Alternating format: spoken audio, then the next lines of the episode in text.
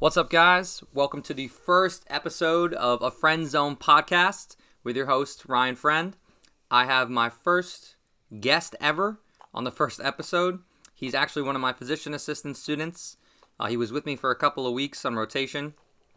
He is someone who graduated from Lehigh University, went to DeSales as a postgraduate student for their master's program, and I thought it would be awesome to start this first episode out with some tips and tricks on what to look for to getting into physician assistant schools, where to apply, where to look for the information, and kind of like, you know, the rodeo of it. Like, what do you do? What what do you think could be from our perspective like better or worse, or what was hard? And we just want to try to give you some information to make the process for you completely easier. So, without further ado, I want to introduce my friend, my student, Cole Mayer.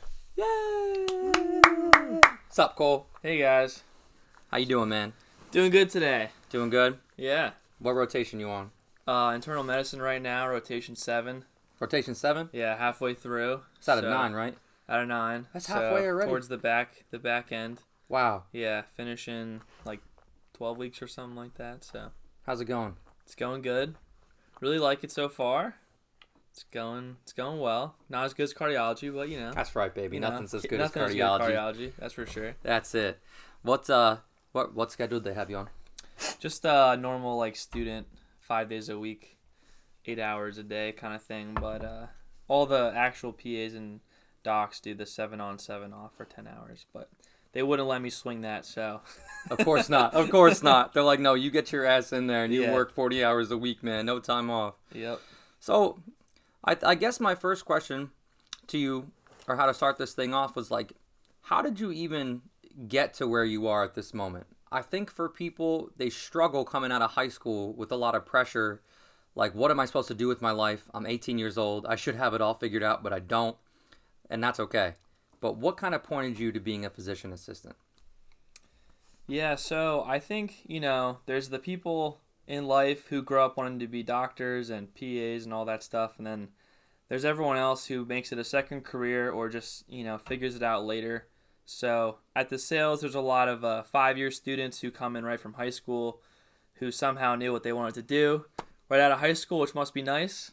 But uh, for the rest of us, I, you know, personally went to a like pre engineering STEM school in high school and then in that process realized I wasn't smart enough and did not did not like engineering. the math was a little too much for me. So uh, I just kind of followed my interests, which were pretty much science um, and biology, and I just became a bio major. Um, and I ended up going to Lehigh for multiple reasons. Um, and then, kind of early on, I thought um, as I explored some of the main options you have as a bio major, you know, medicine was always one that I never really considered, but I had a few pre med friends who kind of turned me on to it and, you know, talked to me about it. So early on, I went kind of the pre med track, which I think for most people is just kind of the old bio major. And then luckily, uh, and thankfully, I wouldn't have probably known otherwise. My good friend, sophomore year, uh, we were talking about, you know, options after school. And she just mentioned that she was looking into PA school um, and I had never heard of a physician assistant before. So I pretty much just did a lot of research looking at, you know, what the job entails, what the education requirements are, what the salary is, you know, how fast is the field expanding, all those kind of things. And, um, you know, it, it seemed like a really good mix uh, for me because I think it really balances uh, work life balance um, and kind of time in school and education with um, a career where you can help others, which was very important to me, um, while also making a, a, a good living and making a return on your investment. Um, so I thought it was overall a really good mix of a lot of things. So I ended up kind of looking into that early on.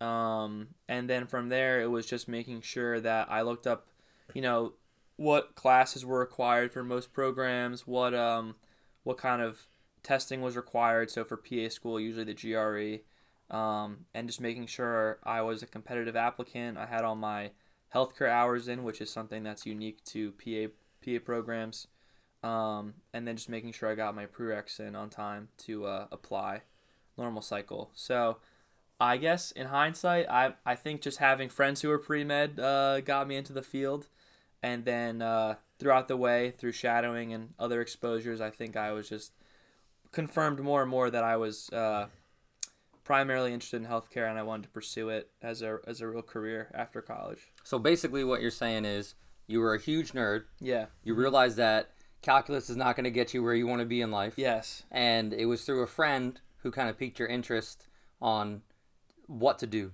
So like you piggybacked off of her. Yep. But so how so you're telling me then the things that were most important to you once you heard about it was you went into bio major like I don't know what I'm going to do and then like very luckily quickly young in school realized okay, I could do this and a couple of things that were important to you from the beginning were how long do I have to be in school?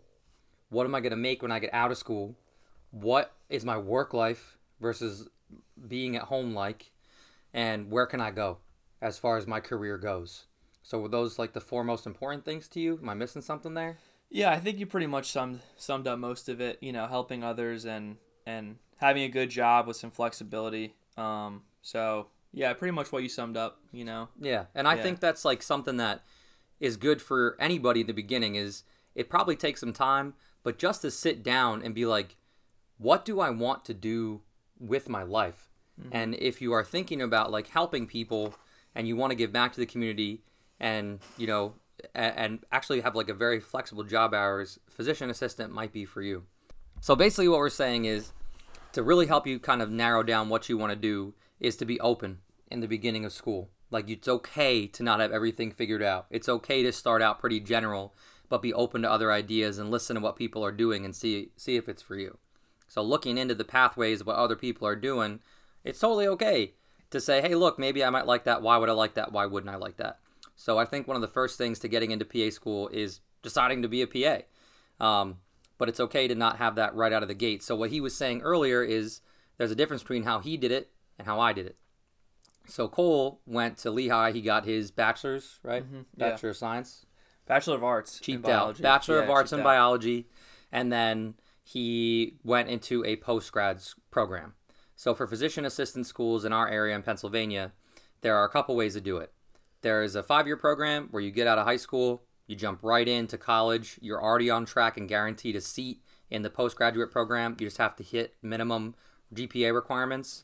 And at my university, DeSales University, you had to have a 3.0 overall in your sciences and a 3.0 overall in your um, what are the things called? Prereqs? Pre no, not prereqs. The other what are the other classes called that you don't really remember when you get out of school?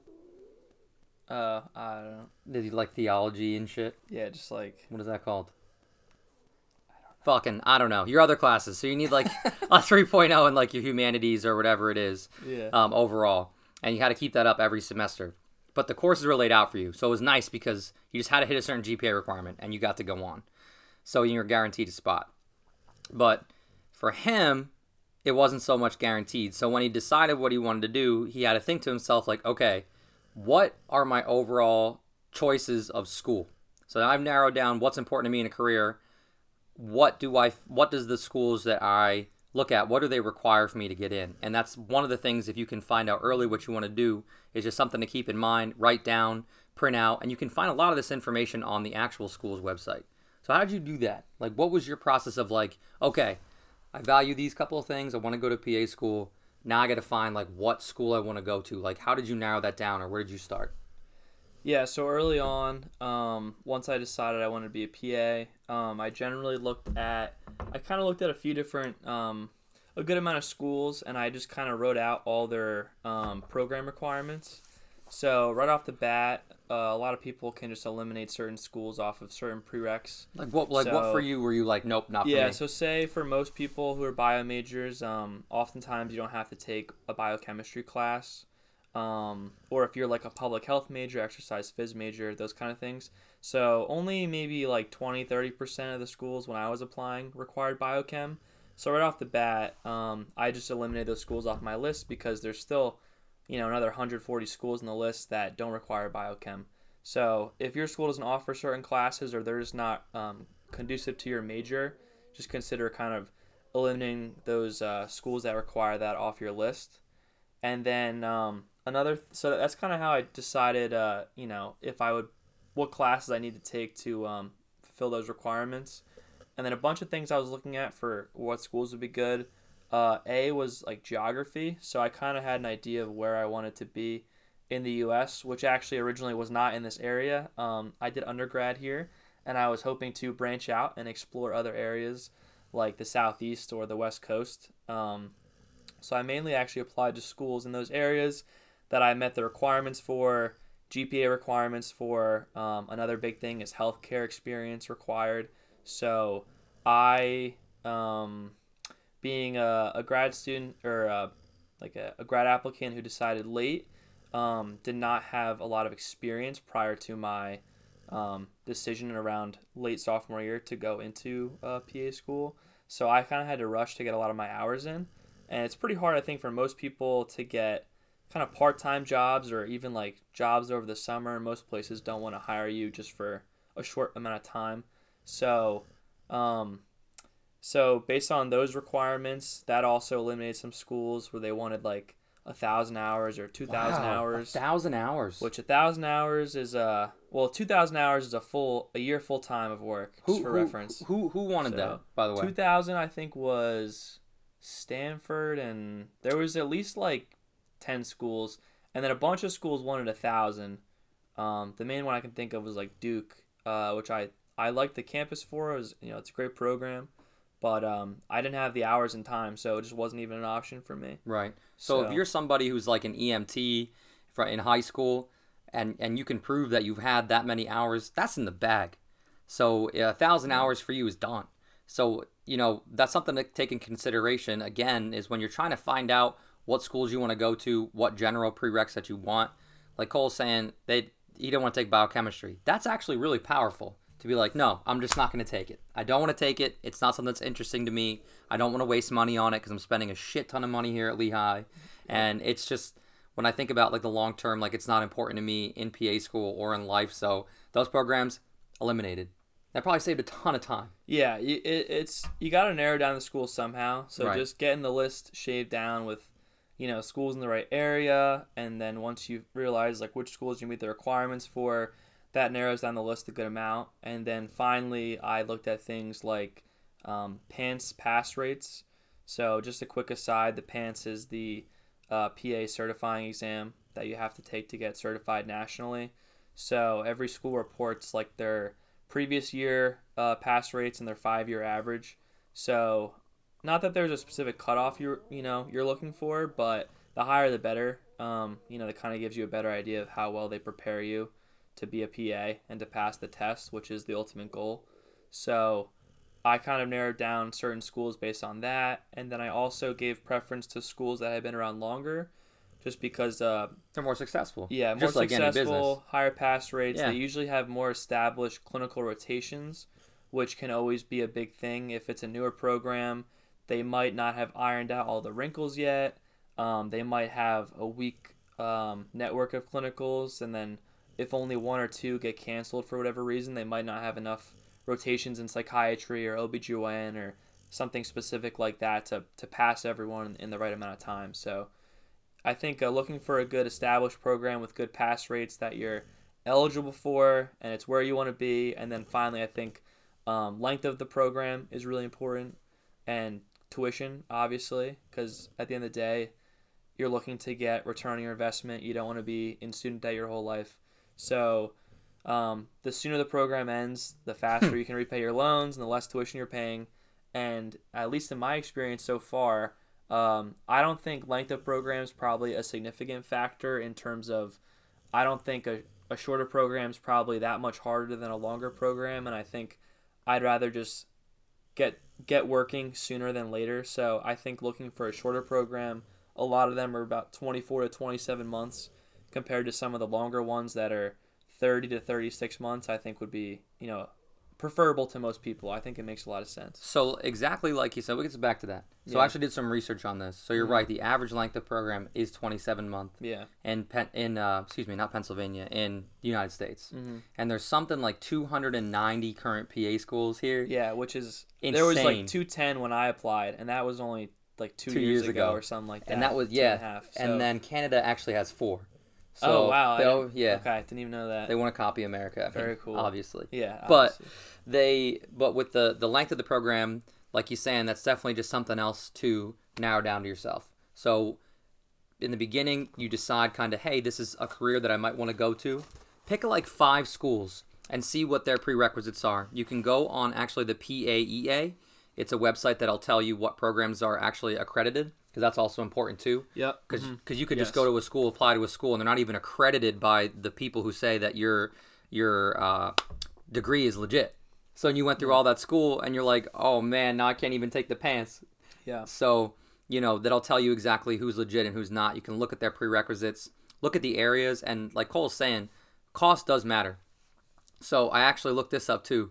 For in-state PA programs, the cheapest one that I found was under a hundred dollars.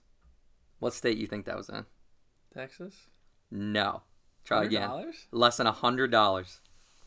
Oh, I have no idea. It was oh, is it, is it for the army? No, it was actually Oh, in California. really. And like if it was I think it was fifty seven dollars. I forget the school now, but it was in Cali. So That if you're an in state resident, it's very cheap. quite a deal. But I was reading that the the cost can go between thirty K for those twenty four months Mhm. and up to a hundred and twenty K for in state. Yeah. which is pretty crazy. So, like he's saying, the cost really does matter. Because Yeah. I don't know about you guys, but I didn't have a whole buttload of money to Yeah. like dump into PA school. I just took out loans, man.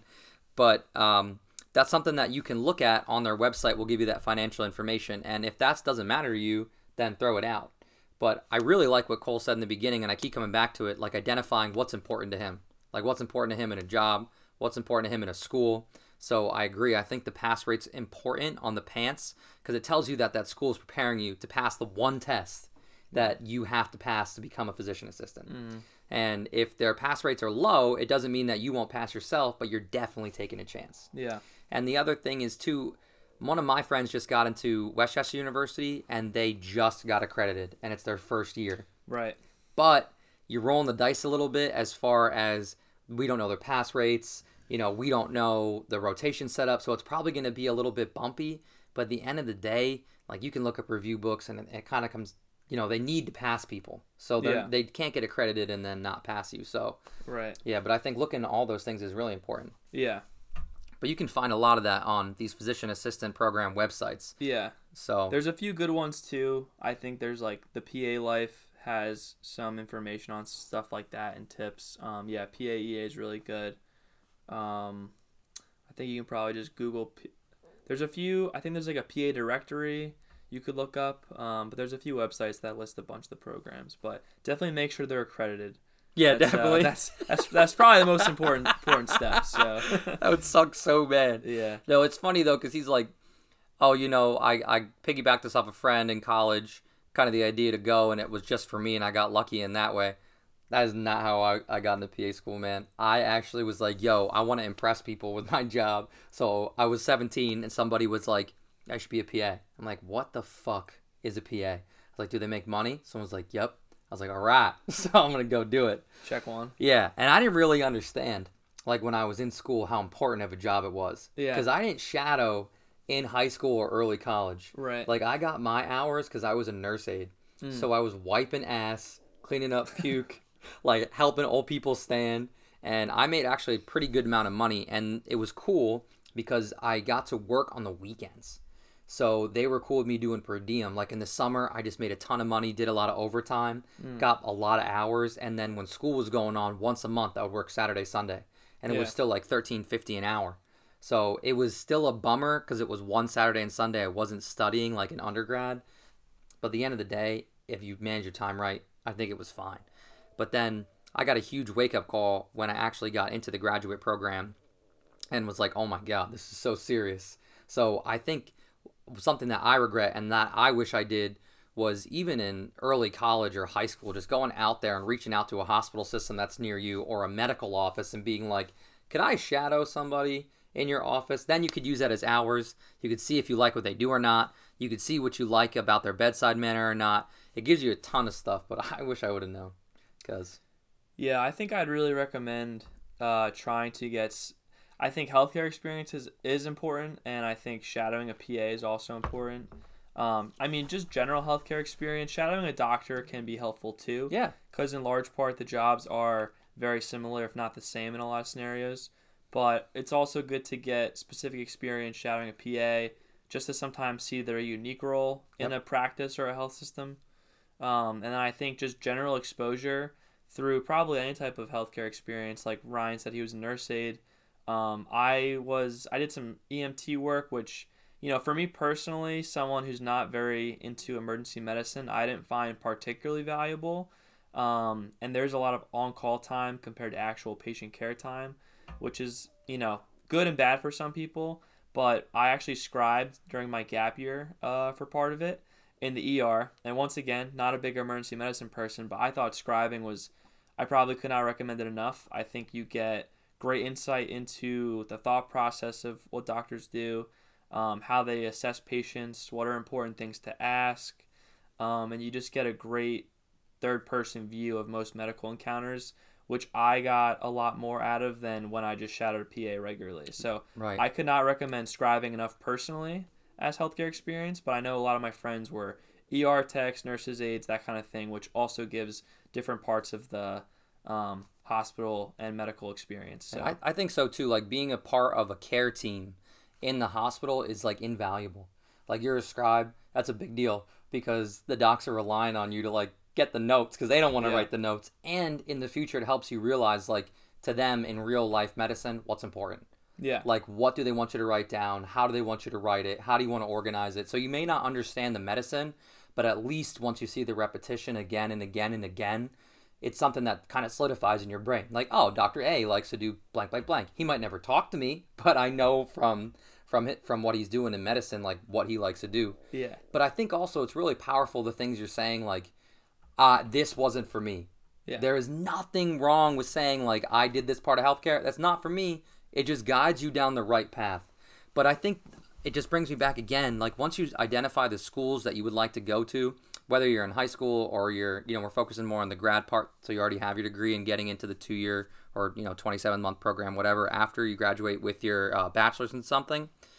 If you just message them, email them, and say, "Hey, what jobs are ac- applicable?" I had a friend who was a freaking lifeguard at Sesame Street well, I'm, at Sesame Street, and he had the time of his life, and he got all the hours. He did it for like two summers. All he did was hang out and party all the time, but it counted towards his hours.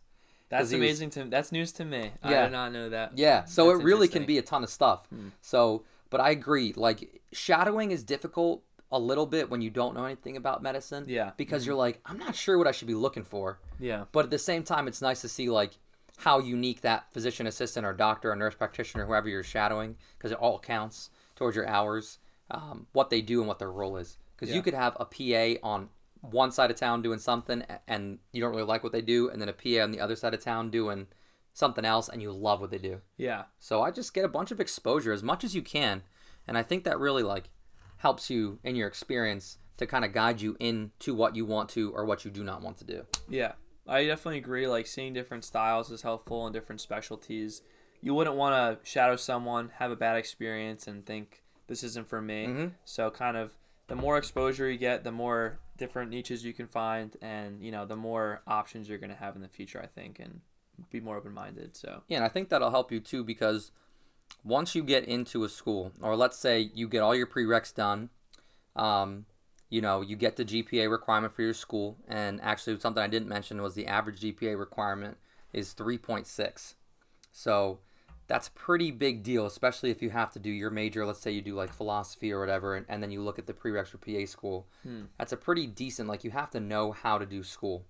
yeah, But sometimes that's the average. So there's a, a above that or below that.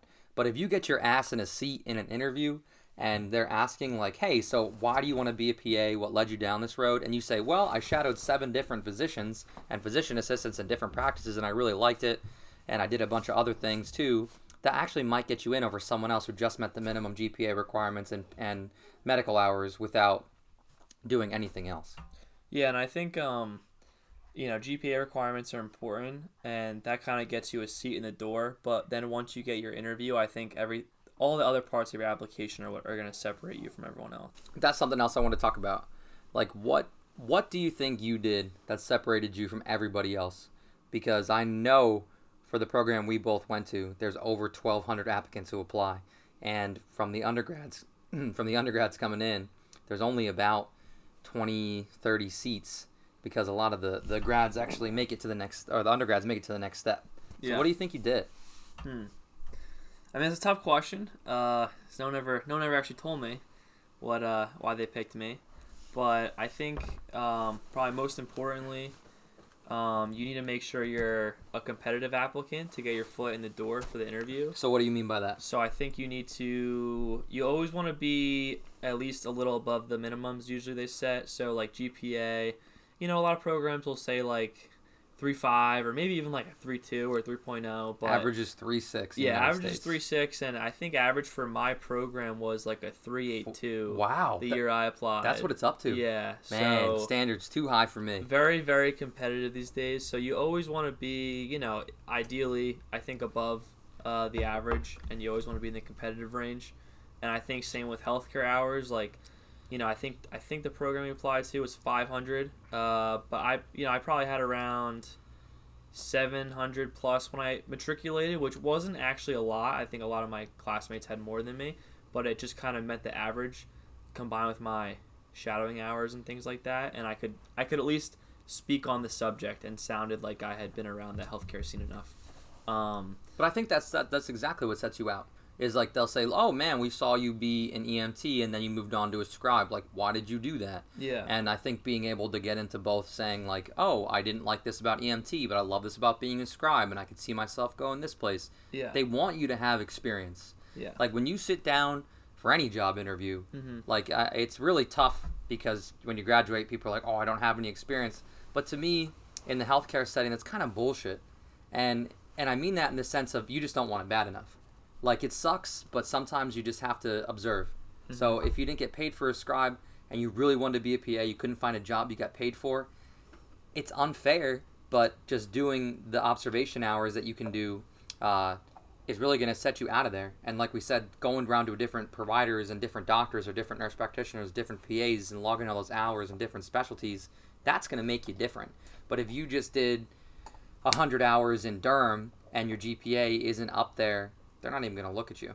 yeah, So just getting a bunch of different hours, making sure you're really busting it for these classes that you may not use in the future. Mhm. But it kind of is what it is, just a stepping stool to get to that next level. Yeah, I think um from the you can think about it from the the program's perspective. They want to accept students who are gonna pass the program, so they have to make sure you're academically capable. So they're gonna look at your GPA, the classes you took, um, things like that, and your and even your like GRE test scores to make sure that you know you're a solid student because it is a very rigorous two three years depending on where you go. Um, so they need to make sure you're gonna pass, and then they want to make sure that you have you know combination of the right motivation. They want to make sure you know what you're getting into. And i think a lot of that comes from you know being motivated telling them kind of why you want to do it. So having a good reason whether it's you know to help others which is cliche but if you have you know if you're specific with what you want to do how you want to help others that carries a lot of weight and then as we said like the healthcare experience if you can kind of talk to what being a pa is like through observing through shadowing or just working your job they want to know that you know what you're getting into, you have an idea of what it entails. They don't want to hire someone who read about PA in a magazine, who doesn't know any of the history, and just thinks, wow, this was rated high. This seems like a cool job. Now, that's a good point that you brought up there, the history. And I've gotten to some discussions with people about that, and I actually talked to some professors in a couple different programs about what's important to them in, in the applicant. And one of them, or two of them actually said they want them to know the history of the program. Mhm. So, like, when did it get started? Again, all on their website. If you did a simple reading on it, like, why did the program start? When did it start? Mhm. And then they also want you to know the history of a PA. Yeah. I was actually in an interview with a student who on paper looked awesome and they didn't know anything about the history of a physician assistant, like where it started, the ties to the military, all those things, and they just denied him. yeah. And it was really embarrassing for the student. And to some people, it's not important. Some people say it's not fair, but just shows that you're interested in the profession as a whole. Yeah, it shows you're committed. Um, whether it's right or wrong, a lot of programs don't like people who are on the fence between med school and PA school. So they want to know that you're actually committed and that you're really genuinely interested in being a PA. So you know, knowing the history of the profession shows that you know you actually care, you're interested, and you kind of have an idea of why PAs exist and kind of where the future's going. You know, very briefly. Yeah, and where they started, and, and, and it's good to know like where everything started from and, and where it's been. Yeah. You know, like you said, there was 210 when you applied. Like now we're up to 290 accredited programs. Yeah. hmm It's good to know information like that. Yeah, and um, uh, I think another thing we kind of talked about was, um, like what makes you a good applicant. I think knowing you always want to do your research on the program itself, um, particularly like the program I chose. Uh, one of the main things that I thought was really cool was that they have um, a student-run clinic that's for free that helps out the the homeless community in one of the local um, towns slash cities. So you know, getting all that early healthcare experience, helping others in a you know volunteer fashion, to me seemed like a great opportunity, and actually you know has been one of my favorite parts of the program. Just kind of you know getting your hands dirty, helping others, and the you know the men you take care of are so appreciative. It's it's such a great experience. So that was a huge factor for me. Um, also, that the the local healthcare networks are both fantastic that our school partners with. Um, and I actually had experience uh, through an internship through uh, um, one of the local program uh, uh, health networks, St. Luke's. Um, I worked in their public health um, office for an internship, and I also had other experiences with them, which kind of helped because we had mutual connections. I knew some of the people that that they partnered with and talked with, so. Um, But again, it's just getting yourself in the community. Like, Yeah. so you were a scribe, you did the shadowing hours there. Like, you know, like you you got a part of it, and I think that's what makes it interesting. Like, oh, I see you did this at this institution in the local area. Like, how'd you get into that? And then the people who are interviewing you will be like, oh, do you know so and so? And you're like, yeah, and they can reach out to that person and be like, hey, I interviewed blah today. What do you think of this person? Did he make a good impression? Like, what do you think of him? Where where do you see him going or her going?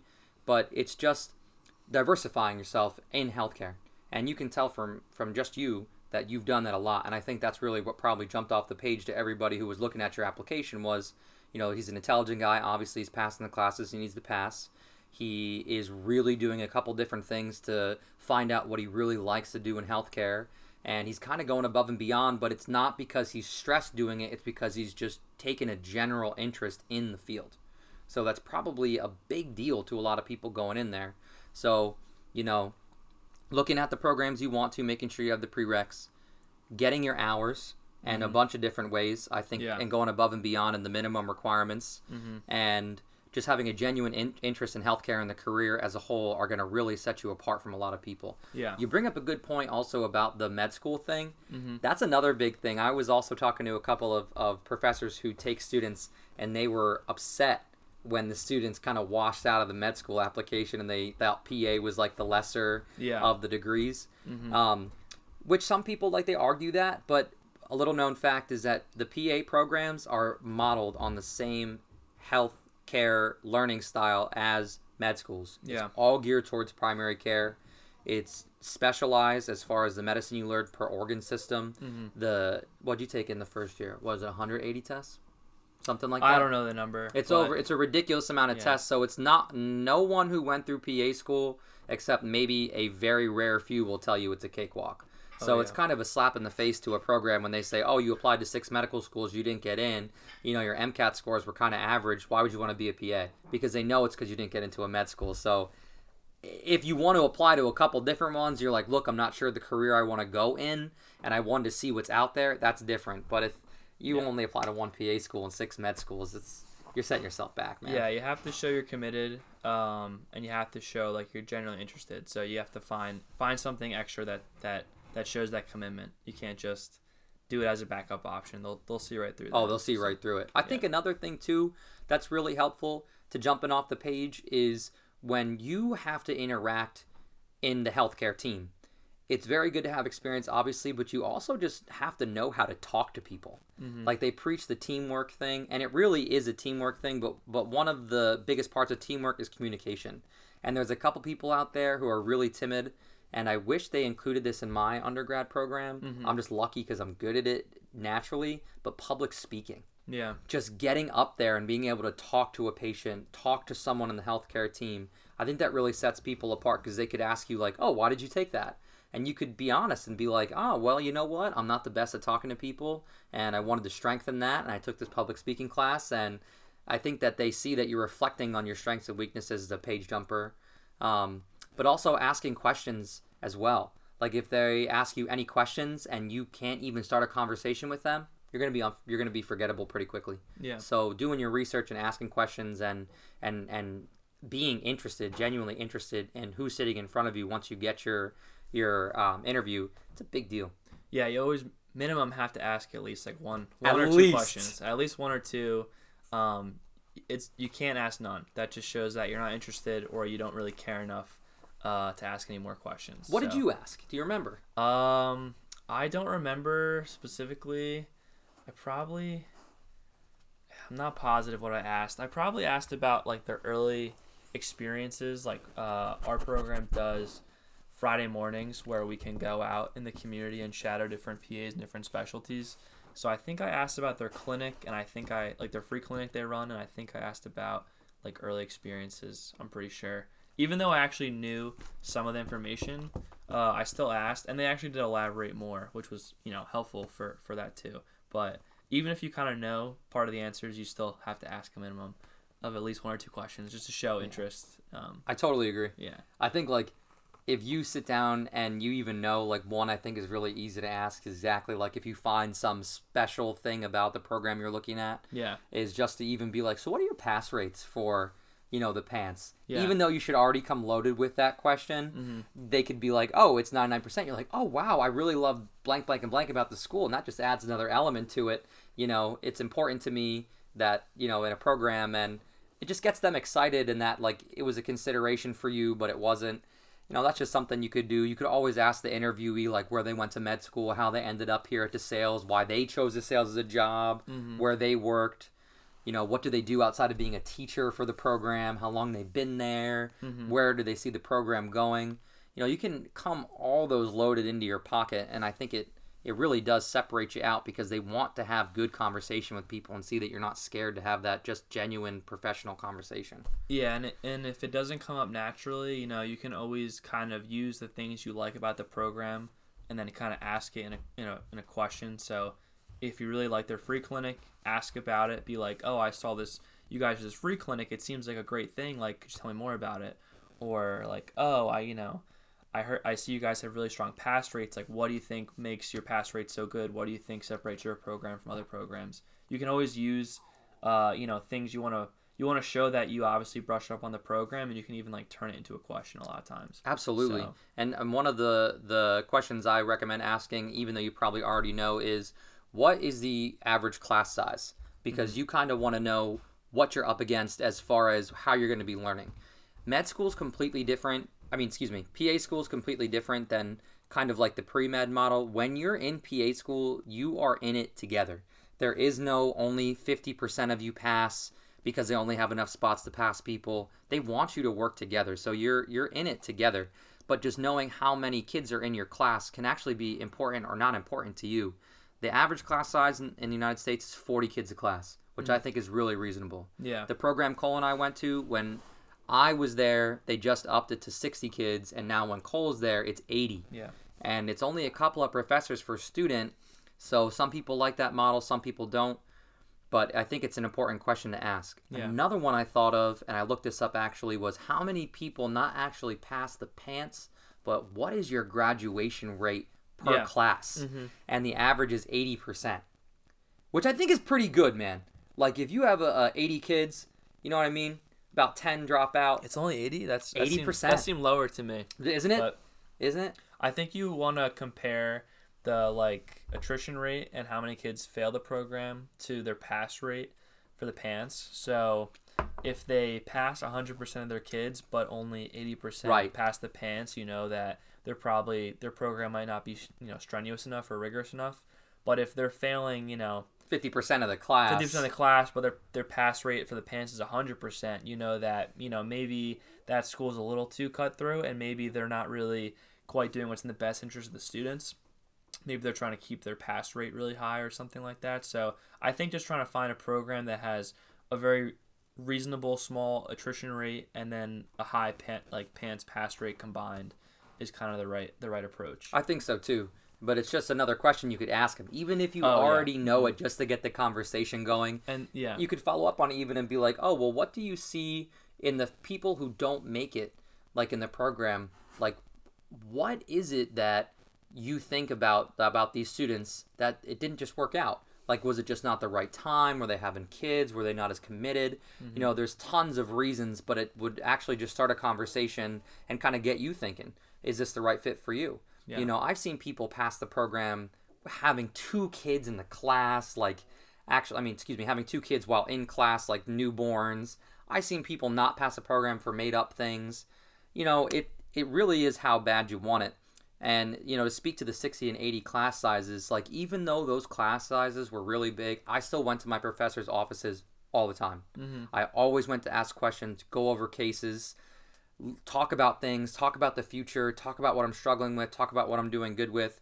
And I think like once you're in and making a good relationship with your professors is a big deal. So if the class size kind of scares you, I wouldn't let it scare you too much because you know, as long as they're having a good PANCE pass rate and they're having a good program pass rate or an even amount there, a ratio that you like, you can find ways around having a bigger classroom like that. yeah, All right, man. We've been rambling on for a while.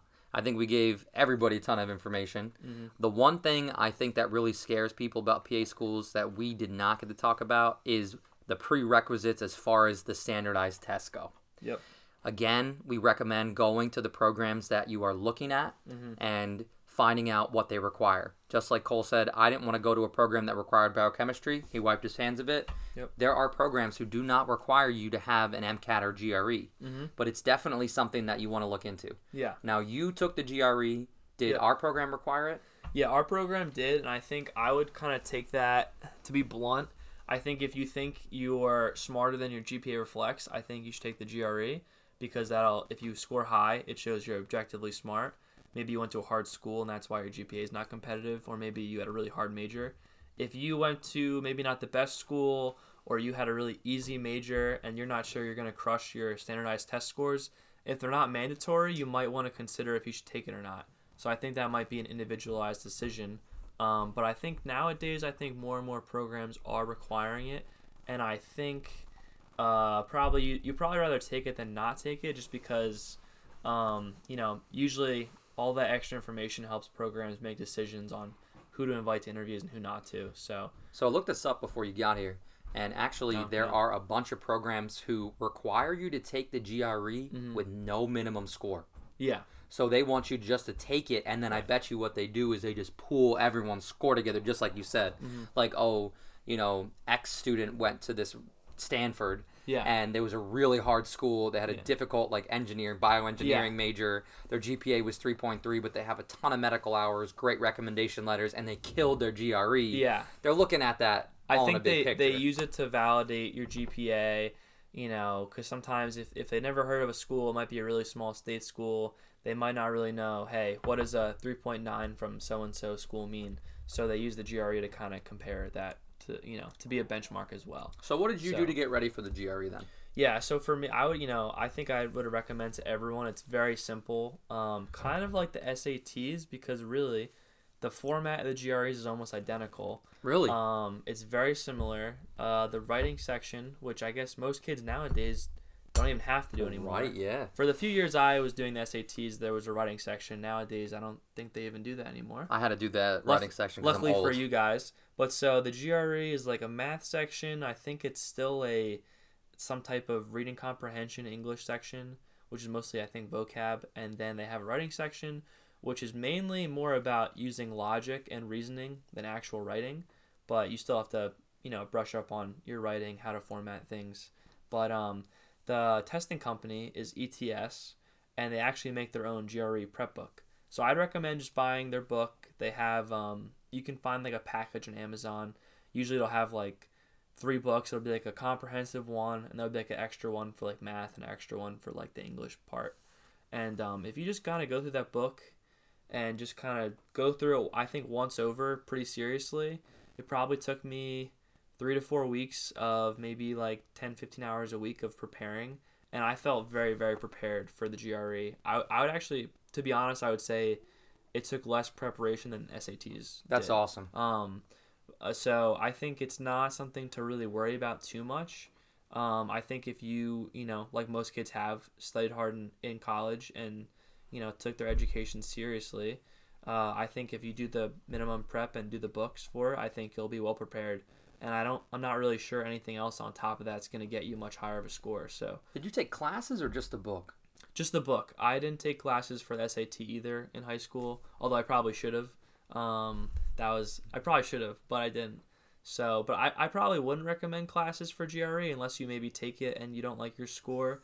Maybe consider that. But I think if you just do the book and see where you score and where you lie compared to your peers, because they do give you a percentile score, so you know, you kind of know where you uh, fall among people who are applying to grad schools. And then you can even look up some schools, PA programs will post their average GREs of their matriculants so you can kind of see where you lie. Again, looking at the program's website and doing that research on your own is important. And do you think like was the GRE expensive? Because the SATs, I remember being in high Oof. school having no money. GR, GREs must have been at least like upper hundred dot, like probably like 170, Alright. 180. So, you know, you got to pay to play. Unfortunately, Mhm. that's how it is with these applications Mhm. and the um, CASPA and all that kind of stuff. So, this is a perfect transition because yeah, the last segment I want to talk about is once you have all of your information. So you've thought about what you want to do in your life. You have looked at a couple different programs on the PAEA, going on their websites, looking at all their prerequisite requirements, their GPA, um, what they want as far as healthcare hours, what they want as far as GRE or MCAT or any other pre-admission testing that you need. Once you have all that information, you can go on CAPSA. I forget exactly what it stands for, but it's how you apply to these schools. And you can make a profile. I actually made one today just so I have one so I can look at it. It's very easy to make, and you can actually look through a whole bunch of schools, what they require, um, and once you have all of your information as far as your transcript go, your score go, your letters of recommendation go, you put it all on this website, and then that's how you can easily apply to schools from there. yeah, Now I'll tell you, when you apply to your first school, I think it's like 155 to 175 dollars, and then it's 55 dollars for every every application after that. So it's going to cost you some more money to do. A lot of people only apply to a couple of schools, um, but like like Cole said, you got to pay to play, man. It's just an easy website to get on. So you can just even before you even apply to any schools, you can just go on CAPSA, make your own login information, just navigate the website, see what it's like, and just grab some information from there. It's really self-explanatory. Yeah. And if you're looking early enough, you know, make an account and look around just so when you're finally making your account, you know, right when all the applications are opening, you know, you know the format, you're not overwhelmed. Uh, there's no surprises. So uh, it's a good idea to make an account during the, the cycle before you're going to apply just to kind of get a brief idea of the, the, the layout and what, what are the requirements and things like that. So what he means about that cycle thing is there are cycles of application just like for colleges. Yeah. And the the schools that you're looking at, they'll say when they're accepting applications. So for a cycle for 2022, they might say, "Okay, so for 2022 school year, we're accepting applications now."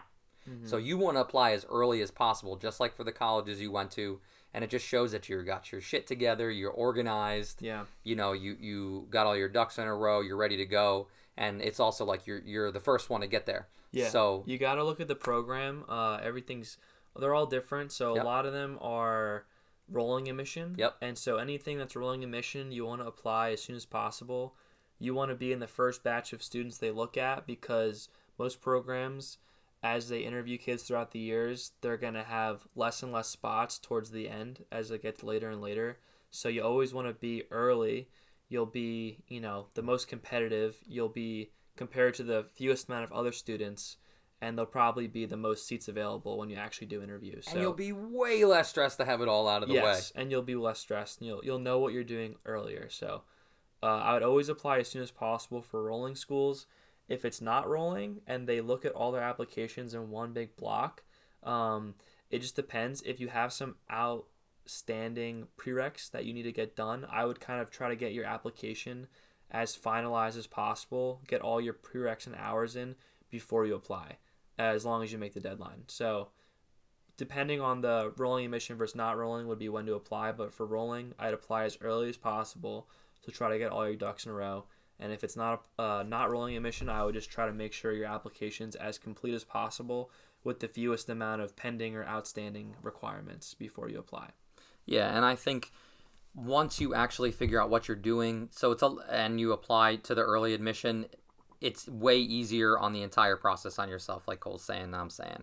So the bottom line of everything is once you finally realize what you kind of want to do and you think the PA profession is for you, I think it just takes a lot of pre work as far as identifying where you want to go, how much money you're willing to spend, what are things that are important to you in a program, what are things that aren't important to you in a program, you know, what is the tuition in state, out of state, pass rates, PANCE rates, money costs for the, the prereqs and GREs. Um, just identifying your weaknesses and your strengths to maybe help you jump off the page a little bit more. Um, and I think once you have all that prep work in, you go on CAPSA, you put your application in there, and that's kind of it, man. And you just sit back and wait. Yeah. But uh, I think that's all we have for today. And if you guys have any questions, uh, if you want to shoot me an email at a podcast at gmail.com, I'm more than happy to answer any questions you may have.